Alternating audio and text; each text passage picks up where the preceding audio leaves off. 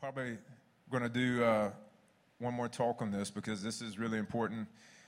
Though, since we started the awakening almost six years ago, this is the first time we've really talked about tithes and offerings and giving and that kind of thing. And and uh, it was just the the timing of the Lord. You know, we we never had like a strong unction to to teach on that, but now has been that time. And so last week we started with talking about the tithes mainly and just like why it's biblical from a, even from a New Testament perspective.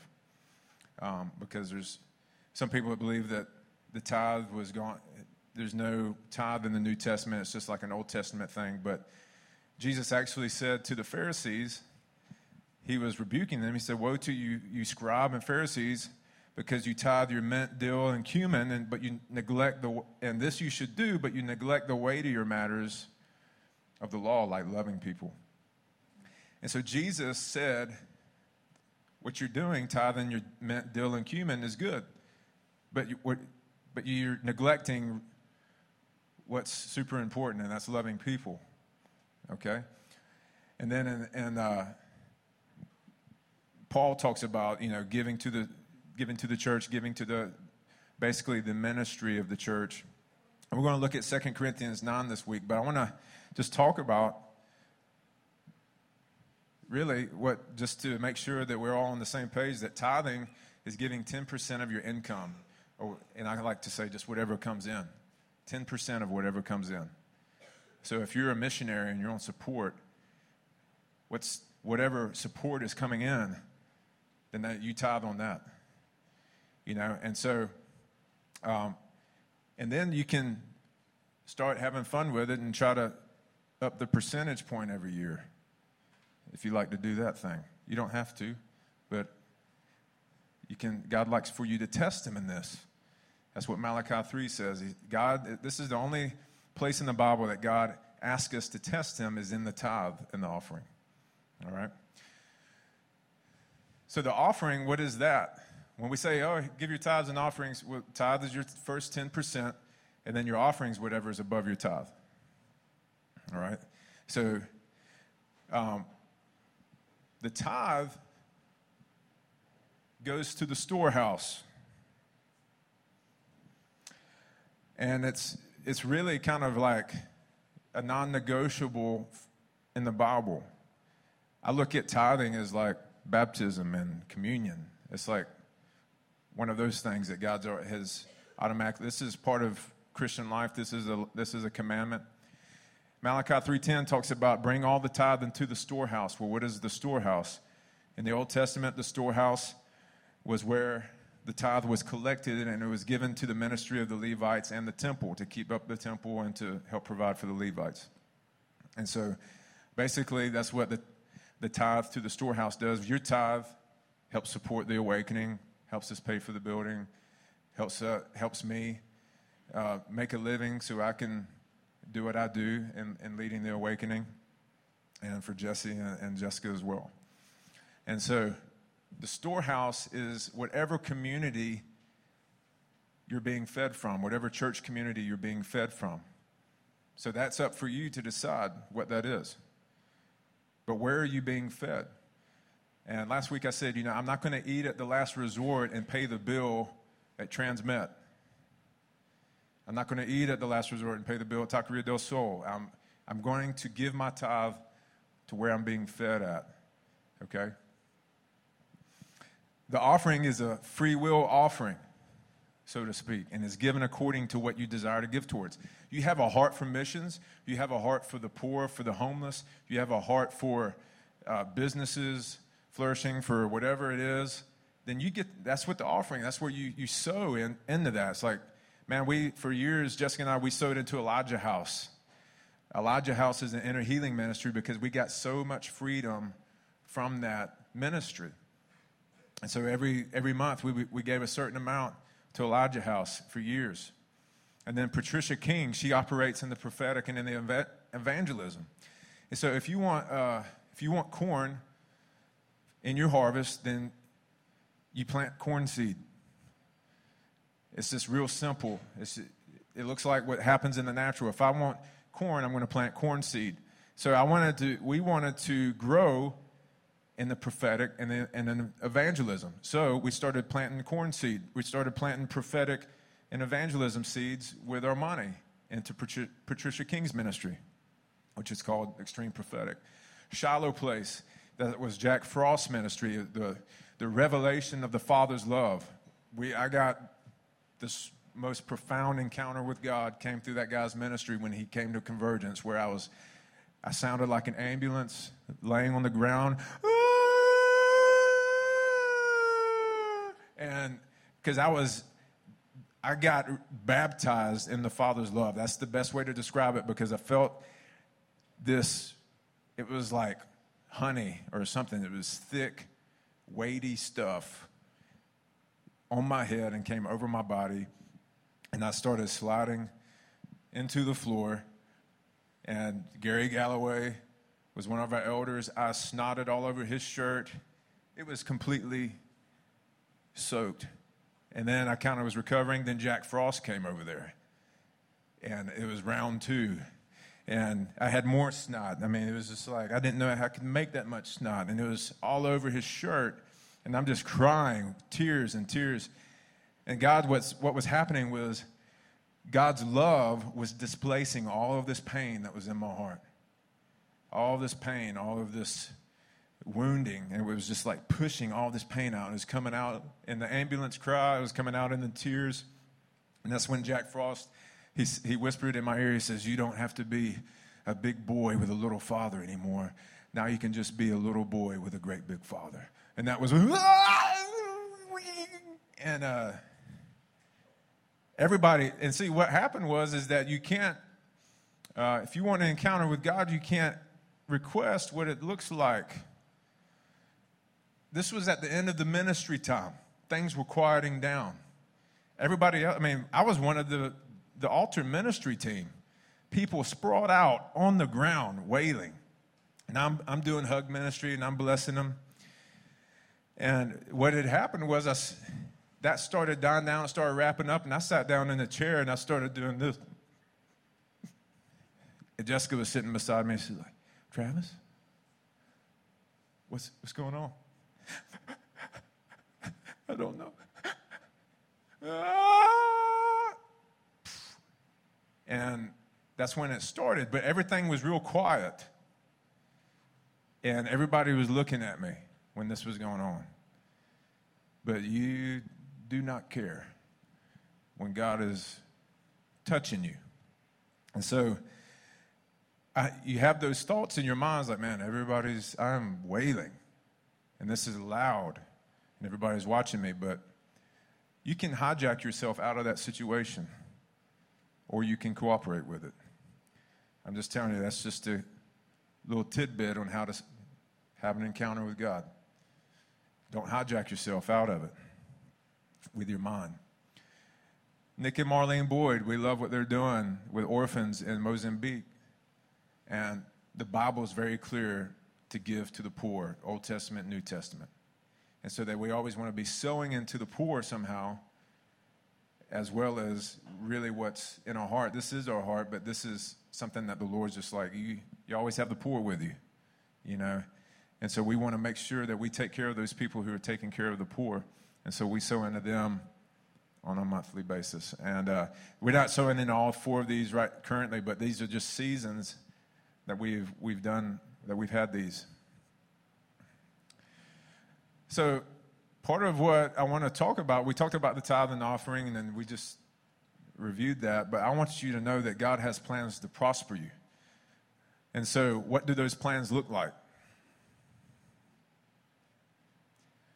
It looks like generosity, okay? Prospering looks like generosity. Jeremiah 29 chapter 29, verses 7 and 11 says, Seek the welfare of the city where I've sent you into exile and pray to the Lord on its behalf. For in it, many translations say welfare, prosperity, or peace. That word is shalom, which means all three. so, for in its shalom, its peace and prosperity, you will have shalom. For I know the plans I have for you, declares the Lord plans for shalom and not for calamity, to give you a future and a hope. So, God has called us to be a blessing in the city. This is what it looks like to pray for the welfare of the city and to bless the city. You live in Athens, you may live where, or wherever you live. What Jeremiah 29 7 is saying, give into that city, sow into that city, be generous. That's how I'm going to prosper you. And when you bless the city, I'm going to bless you.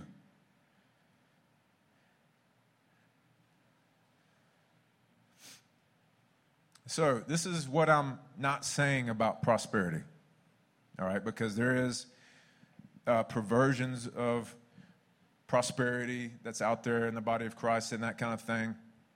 I believe God wants to prosper us. Um, when prosperity is the, is, the, is the main thing and Jesus is number two, then it doesn't work. It's when you, it gets twisted and it gets distorted and that kind of thing. So I want you to know what I'm not saying to help you understand. I'm not saying that prosperity is a sign of your spiritual maturity. All right? I'm not saying that. I'm not saying that it is God's will for all of us to be super rich, have mansions, and all that kind of stuff. I don't think God cares about that as long as it's not an idol in your heart. That's the deal. I'm not saying that poverty is more spiritual than wealth. Okay? Because you can have a poverty mentality and a poverty spirit and be, and be super rich or be super poor. Doesn't matter. You can both, there's, there are CEOs and there's billionaires who are, have a poverty mindset because this is how they, this is what they do with money. I, I, I can't have enough and I'm not going to let go of it. That's poverty mentality. And then there's poor people who have that where it's like, I'm a, I'm a victim. I can't let go of even the little that I have because I'm having absolutely nothing. So it doesn't matter. It's not, um, it does not discriminate, dis- discriminate the poverty spirit. Discriminate. I'm not saying, and I'm not saying there's a formula or a recipe to the prosperity God wants to give you. I'm not going to tell you, sow $50 a day and watch God pay your rent payment this month. All right? That's what I'm, there's not a recipe, there's not a formula. It's different for each and every one of you. You have to have, that's why you got to have a relationship with God. Because you got to hear what He's telling you to do. And I'm not saying you can claim anything you want.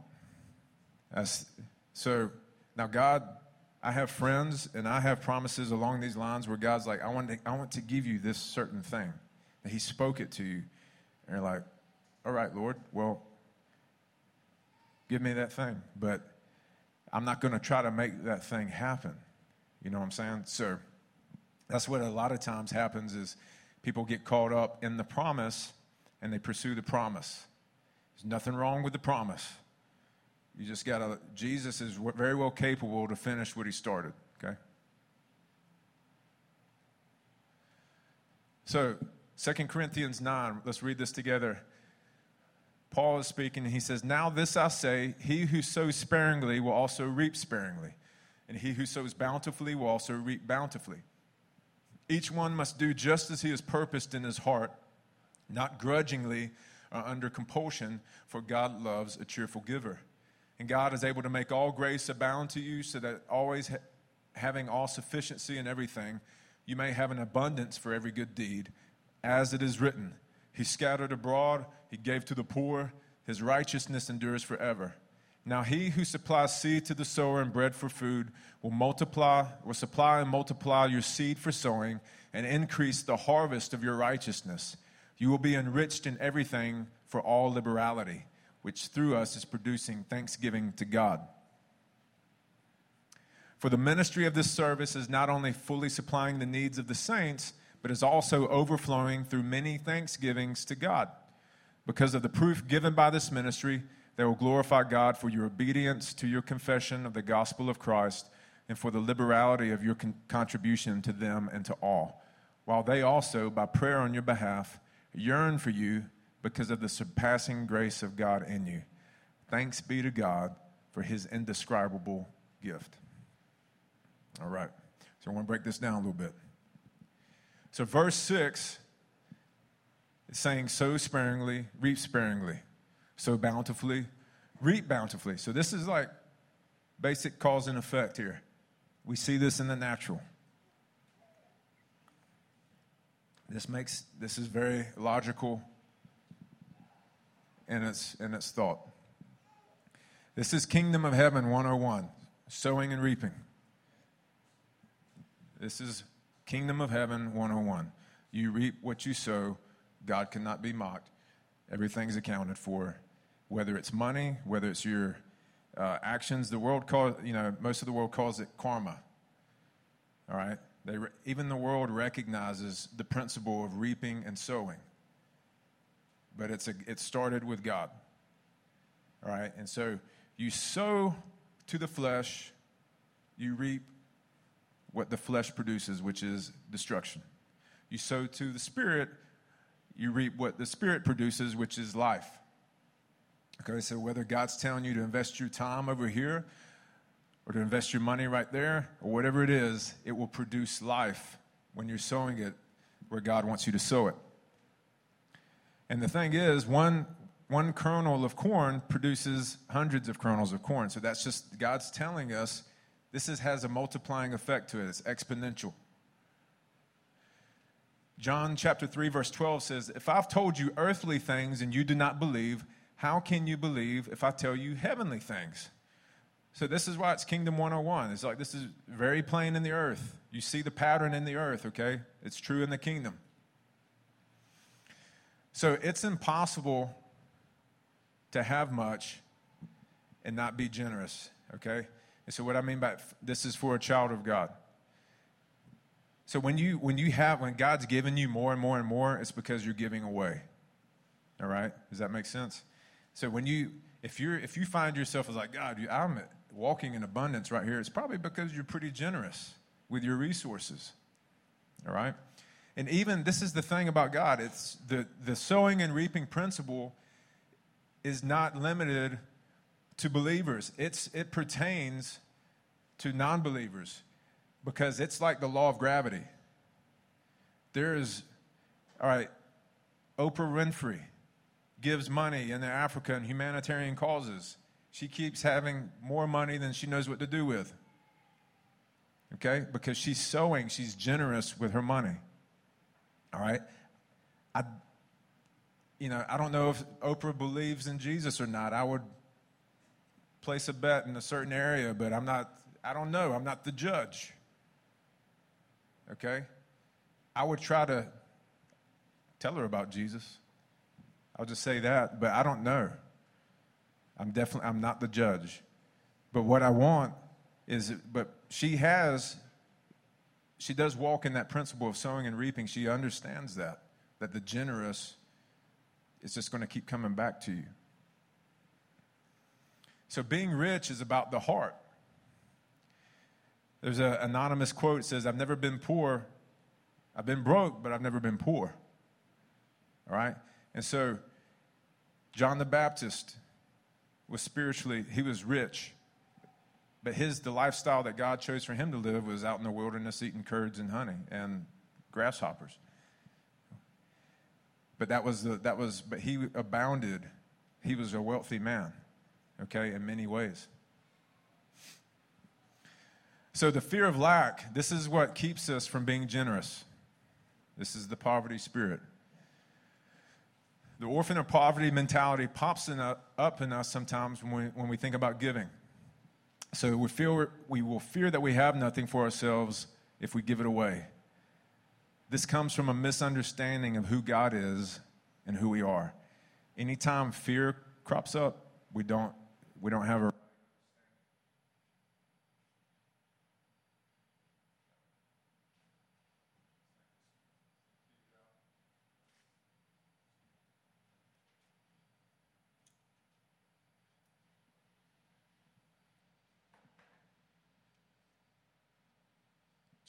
Check, check.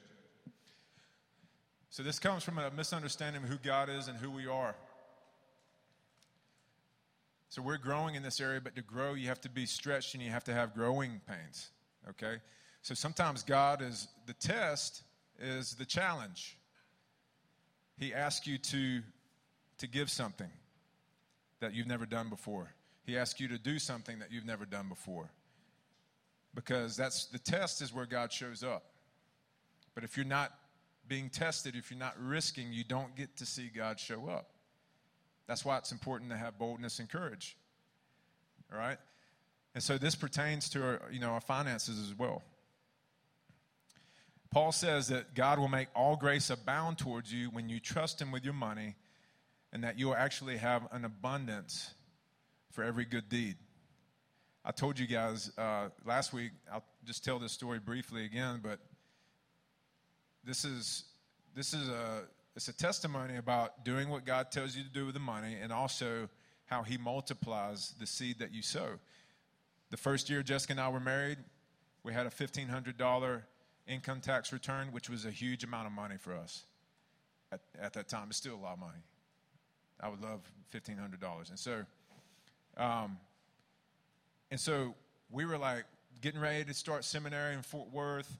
We knew we had to start saving money for tuition. And the Lord says, Give that $1,500 away. I want you to give half of it to uh, our friend Joe Goddard, who had an itinerant ministry at the time, and I want you to give half of it to your church, who was doing a beautiful, our church at the time was doing a beautification project, which we did not agree with. They were putting up fancier trim. They were replacing carpet that did not need replaced. The sanctuary was beautiful. There was nothing wrong with it. But they were doing like a $50,000 beautification project the, we worked with the youth. The youth had to rent vans. We had to rent buses. We had to scrap. We didn't even have a place to meet. we're like, man, why don't we do something for the youth? And so we were not in agreement with what the church was wanting to do. Thank you. But the Lord, but it's not about the church, it's about the Lord. And, uh, and we were and you can still disagree and, and treat people with honor. And so uh, we gave uh, $750 to Joel, and we gave 7, 750 to our church. And we weren't super happy about giving 750 to the church, other than when we when the Lord first proposed it to us. But when we gave it, we just were so confident it was the Lord because He gave us a couple confirmations, anyways. So our last Sunday at this church, they had me preach and they took up a love offering for me and they collected $6,000. And then before we could get out the door, we ended up, we had $8,000. And then before we could leave Georgia, we had $10,000. So God took 1500, turned it into 10,000 because we chose to obey him and what we were sowing that money into, regardless of what our agreement was with the church. It was a great church. We just happened not to agree on this one issue. But the Lord was like, I want you to honor these people with your money, whether you agree with them or not. I'm going to see if I'm Lord over your finances or not. And so we, the Lord gave, we get, had $10,000 in our pockets that paid for our first uh, semester of tuition, and we also bought a washer and dryer that we needed to have, and a few other things, and in cash. And so this is what uh, we talk about when God will to grow you in this area. He's going to ask you to be stretched. He's going to stretch you. It's going to be some uncomfortableness, but that's the only way you discover more of God's grace. Is uncomfortableness a word? I don't care. Verse, verse 9 says, He scattered abroad, He gave to the poor, His righteousness endures forever. Woo! So, this verse is actually painting a picture of Jesus' generosity by his sowing into the world. Just imagine Jesus with a bag of seed and he's just over the world, just casting it over the world. He's, he's casting out gifts to men, he's casting out righteousness. He's just, this is how he does. This is the way the Lord handles things. He's got open hands, he's not tight fisted.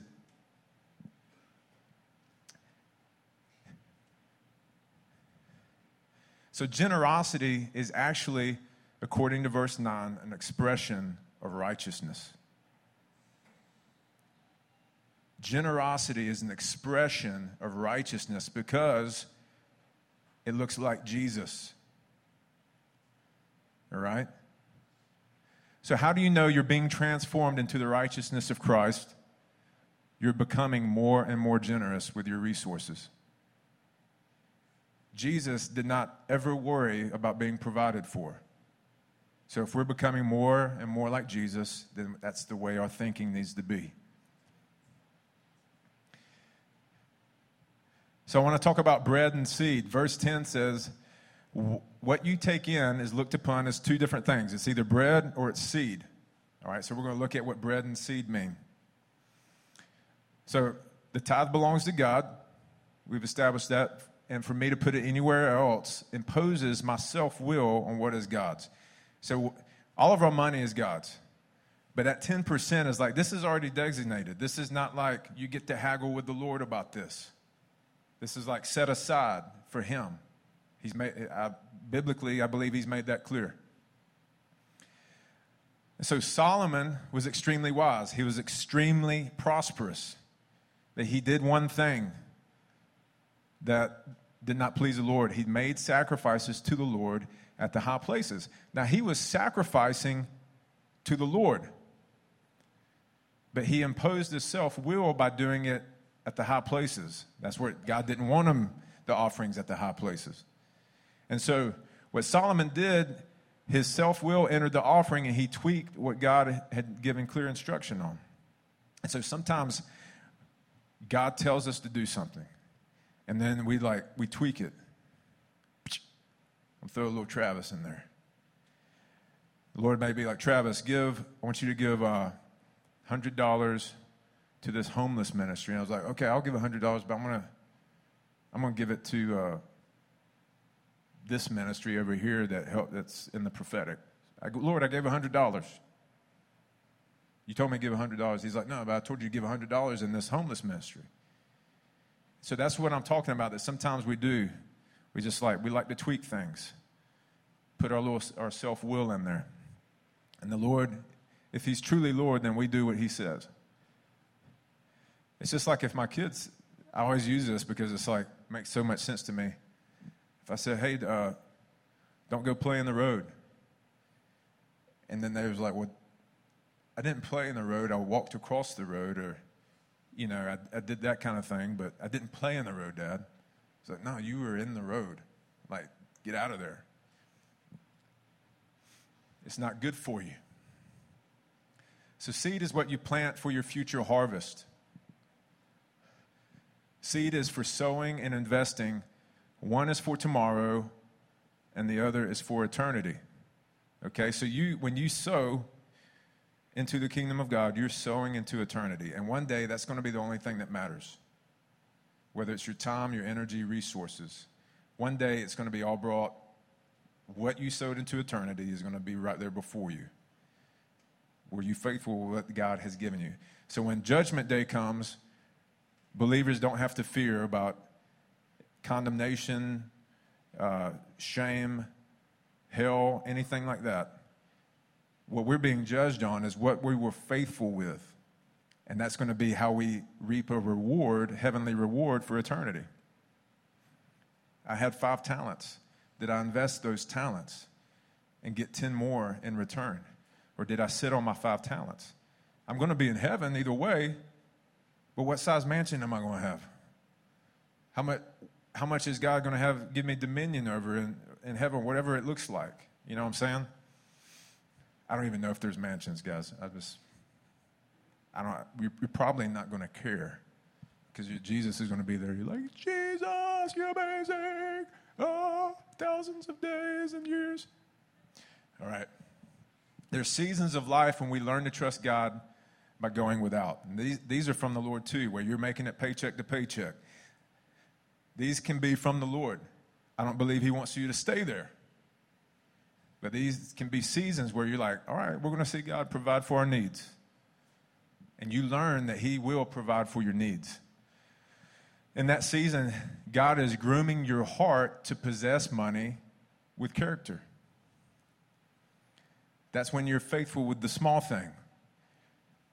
God, I got $10. I made $10 this week. Here's $1. That could buy me 10 packs of ramen noodles. But I'm going to give it to you, Jesus. That's when he that's when he sees if you're going to possess with character.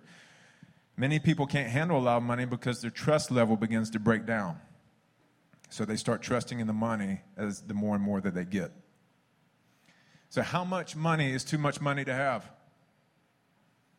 However much causes you to stop trusting God. So, if you start making 30 grand a year and you're making 20 and you're just like, man, I'm on easy street.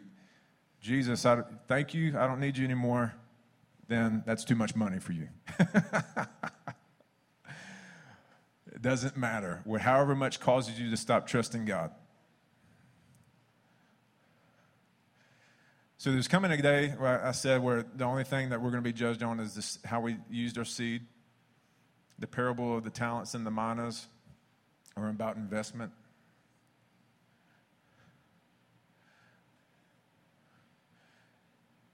God's government is devoted to increase and advancement. This is why I believe God wants to prosper you. Isaiah 9 says there's not, there will be no end to the increase of his government. So, what does God's government look like? What does heaven look like? Is there any lack in heaven? No. There's joy, there's peace, there's righteousness, there's abundance. That's what he wants it to look like in the earth, and it's increasing. But he needs faithful stewards to give that to. Psalm 126 Verse 6 says, He goes out weeping, bearing the seed for sowing, shall come home with shouts of joy, bringing his sheaves with him. All right? So there was a, uh, a man that was a missionary in Africa, and he saw some of the native women that had a bag of seed, and they were, they were planting the seed in their crops, and they were crying as they were planting the seed. And the reason they were crying is because they were so hungry. They wanted to eat the seed. But they knew if they ate the seed, there would not be bread for the next four months. If they could go hungry a little while longer, then it would give them bread much longer than what that seed could satisfy them for. And so they were, they were sowing in tears. Oh God, here's the seed. And that's, that is sometimes the suffering of obedience, like we've talked about before here on Sunday mornings, is that Jesus learned obedience to the things he suffered. And so sometimes obedience is that painful, uncomfortable thing that stretches you and causes you to grow. And it's a suffering of sorts because you're like, oh God, I've never trusted you with a $1,000 before, and um, how am I going to pay my bills? But uh, here you go. Oh man, what's going to happen? That's the suffering of obedience. But then the Lord shows you, look at this. I'm going to give, I'll give you so much more in place of this thousand dollars. And you realize, and then that's where, in that moment's where you learn God's heart for you. It's like, wow, God, you really, you really meant what you said. And you really came through. You're faithful. You truly are faithful. And I know that now because I took the risk and I suffered, you know, went through the, the, the suffering of obedience and it brings that joy. And so these women, they're obeying, you know, they're, they, are they are hungry and they want to eat that seed, but they know that their obedience to plant that, plant that seed is going to produce a harvest that will be much more sustainable and be much more of a blessing and feed them for much, much longer.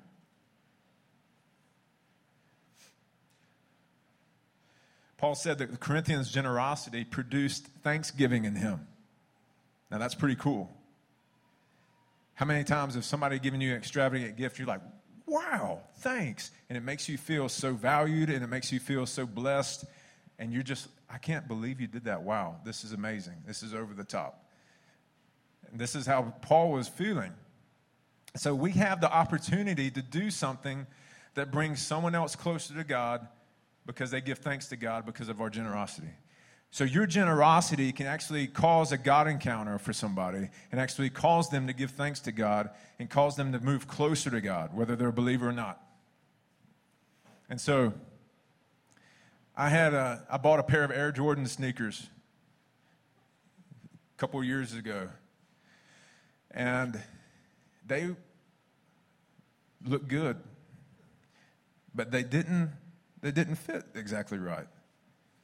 And uh, I was gonna, I was gonna try to return them, but then there was a guy at my work who's a uh, Jehovah's Witness. I was like, I'm gonna give the, and he was the only guy that had a foot as big as me too.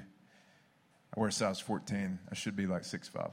Yeah, but uh, he, uh, so I went to work and I gave it to this guy. I said, hey man, I know we're about the same foot size. These aren't working for me. I've only worn them once. I just want to bless you with them, man. He's like, whoa. And this, this guy doesn't have, a, doesn't have a lot of money or anything. And he just, you know, he was very thankful and just gave, gave thanks and, and was, you know, he's would wear them to work and they look good and they're functional. He liked them a lot. And so it's just like I wanted, if I try to argue with, how many of you ever argued with a Jehovah's Witness? Okay, how many of you know because there's a spirit of deception on them, it's, it's nothing's going to like get through the brain. So what, what you have to do is obey the counsel of the Lord to get them in.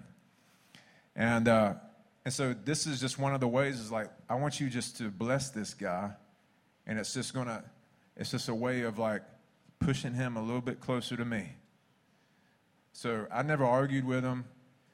Um, I just tried to bless this guy as much as I could. He would, he would get injured. First time I said, Hey man, can I pray for your injury? He's like, No, nah, man, I'm good because he, I mean, he knows I'm a Christian. And uh, then he had another injury, and I said, "Hey, uh, is it okay if I, I just pray for you?" And he, he, this time he let me pray for him, and then I texted him later. I said, "Hey, man, I'm, I'm continuing to pray, and I just want you to get healed, man." He said, "My, what was it at that time? It was that he had torn a pec, and he, he was just like." thanks. He said, There's no pain this morning. It's like, since you've been praying, he said, there, there, hasn't been any pain. He still had like the injury, but there was no pain. He could have full range of, of, of movement. And so it was just those little things. It's like, you know, I'm, I'm not going to, I can't have a theological argument. There's not, apologetics isn't going to work with this guy. I got to like bless him and find ways to do that. The giving the bonus check away, I was head trainer at, for a time at the Omni, and um, I just when we got sales in January, it was uh, the busiest time of the year for gyms, and I got a bonus check because we hit a sales goal, and I was just like, you know, I don't. The trainers are, the ones that make this happen, so I'm just going to give all these. I'm going to split my bonus check up and give it to these trainers, and it wasn't much. It was like fifteen dollars a person. But I just wanted these guys to know, I was like, listen, I, I appreciate what your, your hard work and that this is, this is, I get this bonus check because you guys are doing the work, you know? And um, so I wanted to give it away to them because they were, they were deserving of it. It's those things that build in you. They're like, maybe Jesus isn't so bad.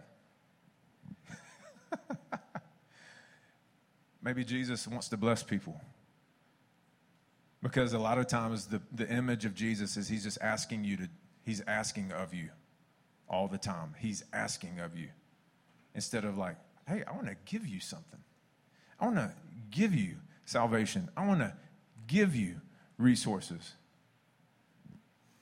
Proverbs 25, verses 21 through 22. This is the Passion Translation, which is kind of like the message.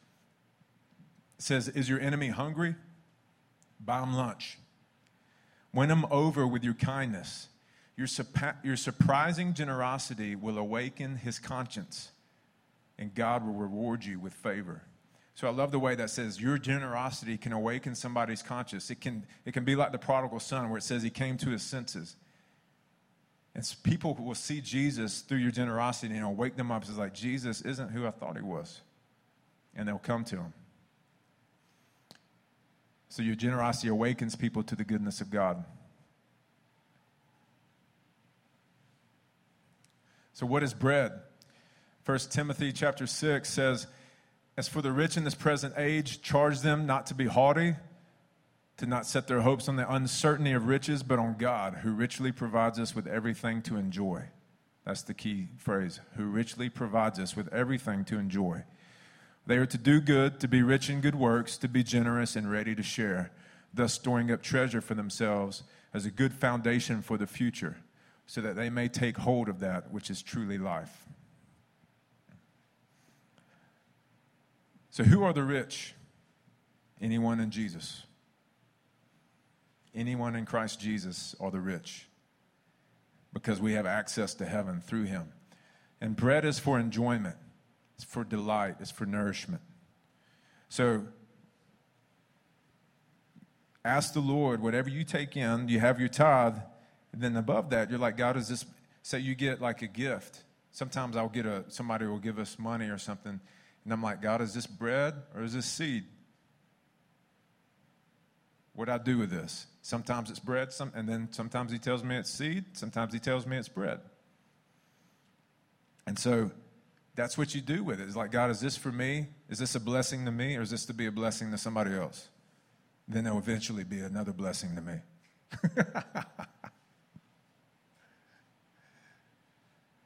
so money is not evil, the love of money is evil. So, wisdom before money. Proverbs 8 says, I love those who love me. This is wisdom speaking. And those who seek me diligently find me. Riches and honor are with me, enduring wealth and righteousness. So don't pursue money, pursue wisdom first. This is what Proverbs tells us. If you pursue wisdom, God will give you money. Because wisdom, what's the first thing about wisdom?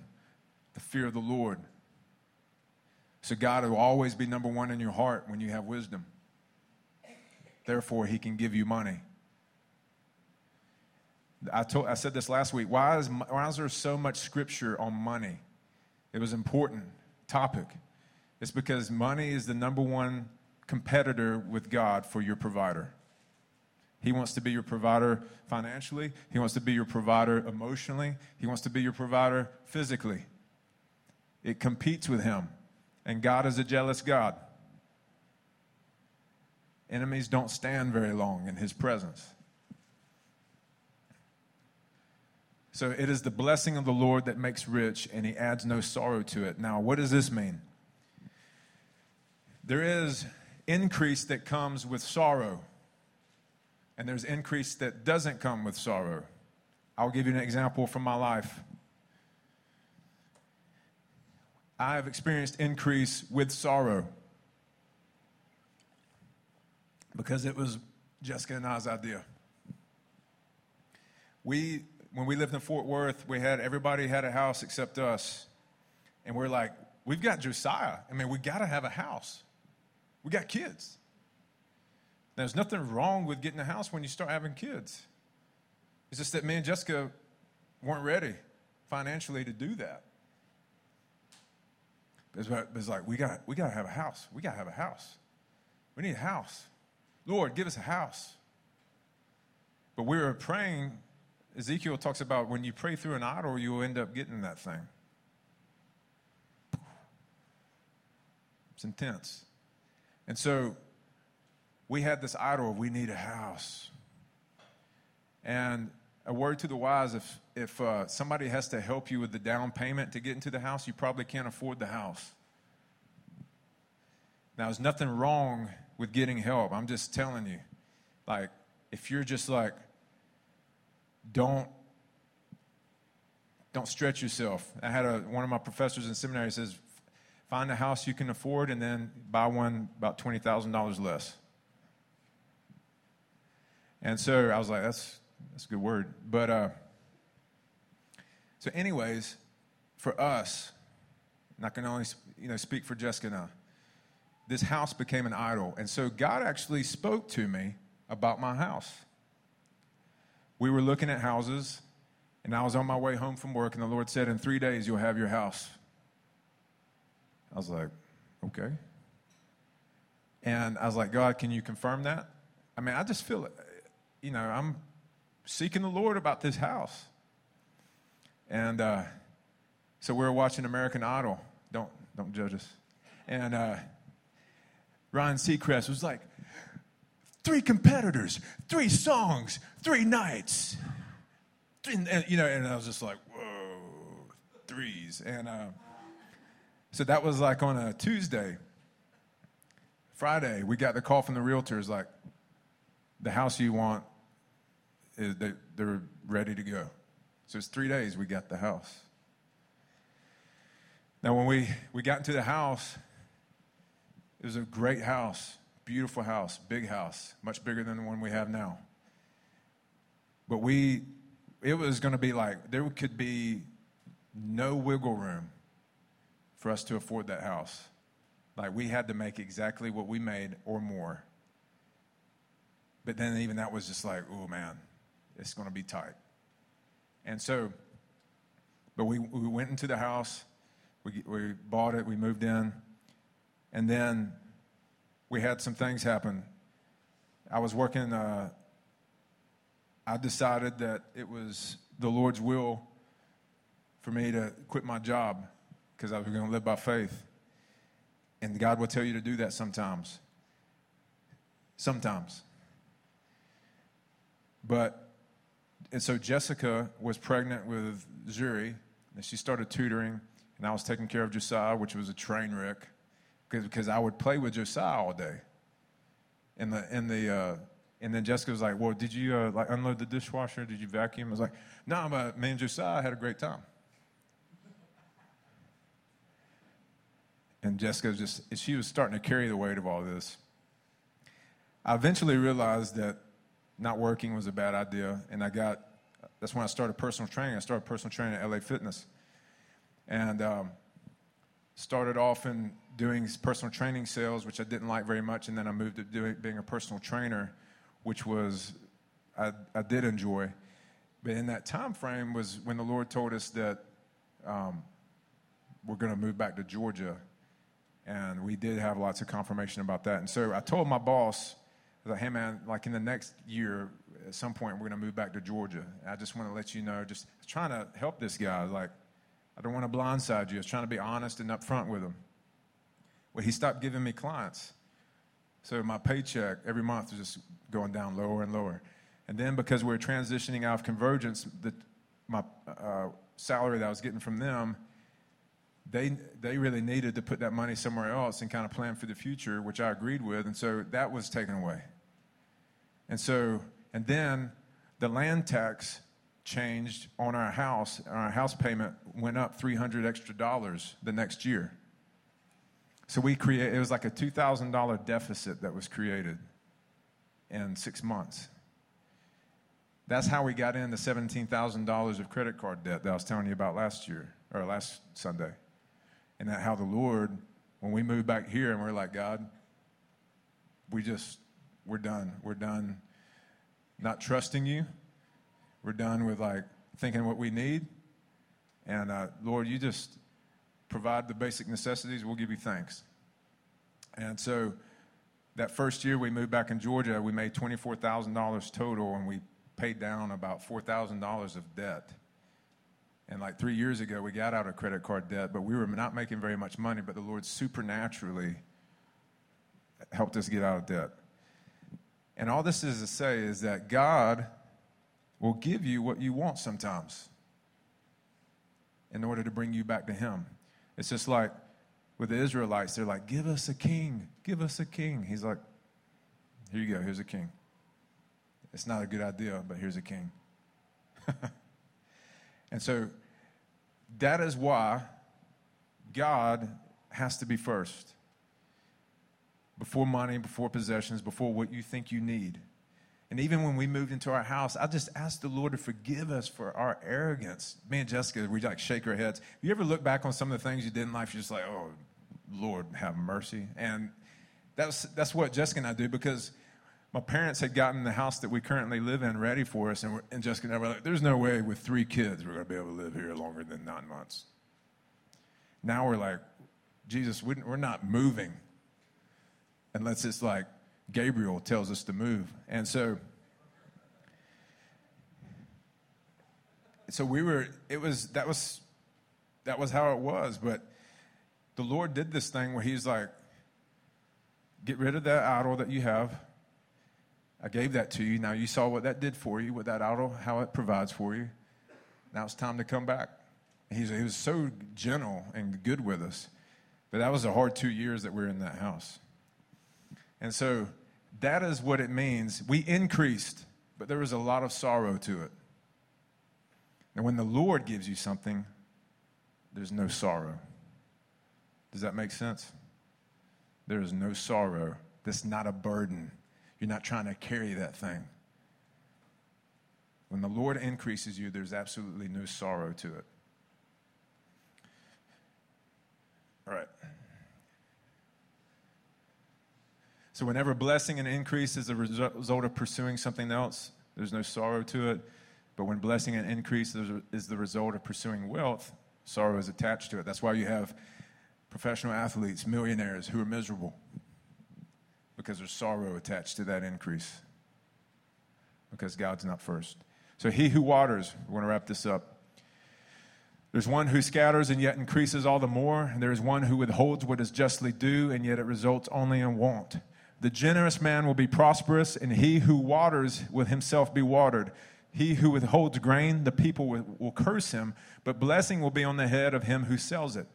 He who trusts in his riches will fall, but the righteous will flourish like the green leaf. God wants you to prosper.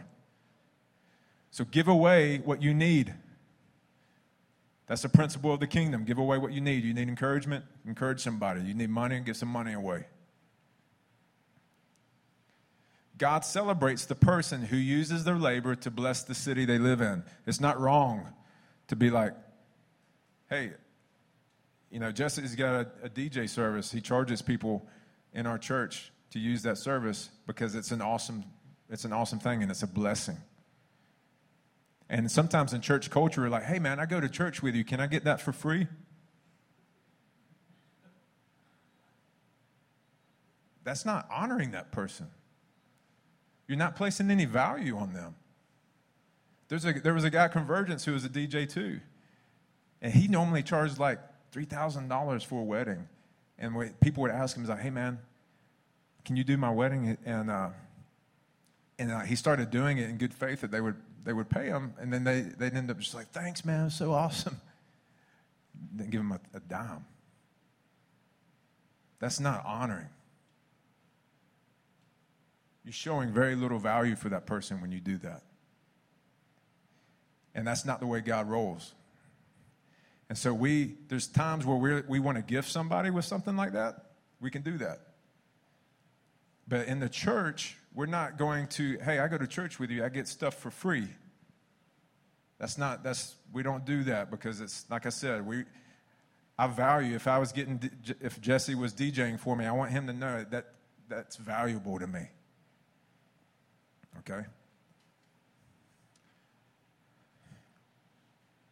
So, promised land living is, this is a key. When you're in the wilderness, God's keeping you alive.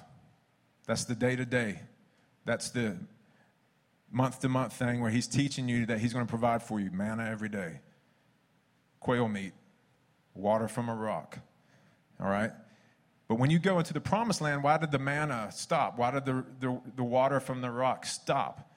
Because He was bringing you into a place of abundance. And so the miracles, like they were in the wilderness, are no longer to keep you alive, but to advance you and your effect that you have on the course of history. So the abundance that you have in the promised land, which is in Jesus, is to meant to give it away, to be generous. You're not just trying to survive, but you're living from a viewpoint and a position of abundance.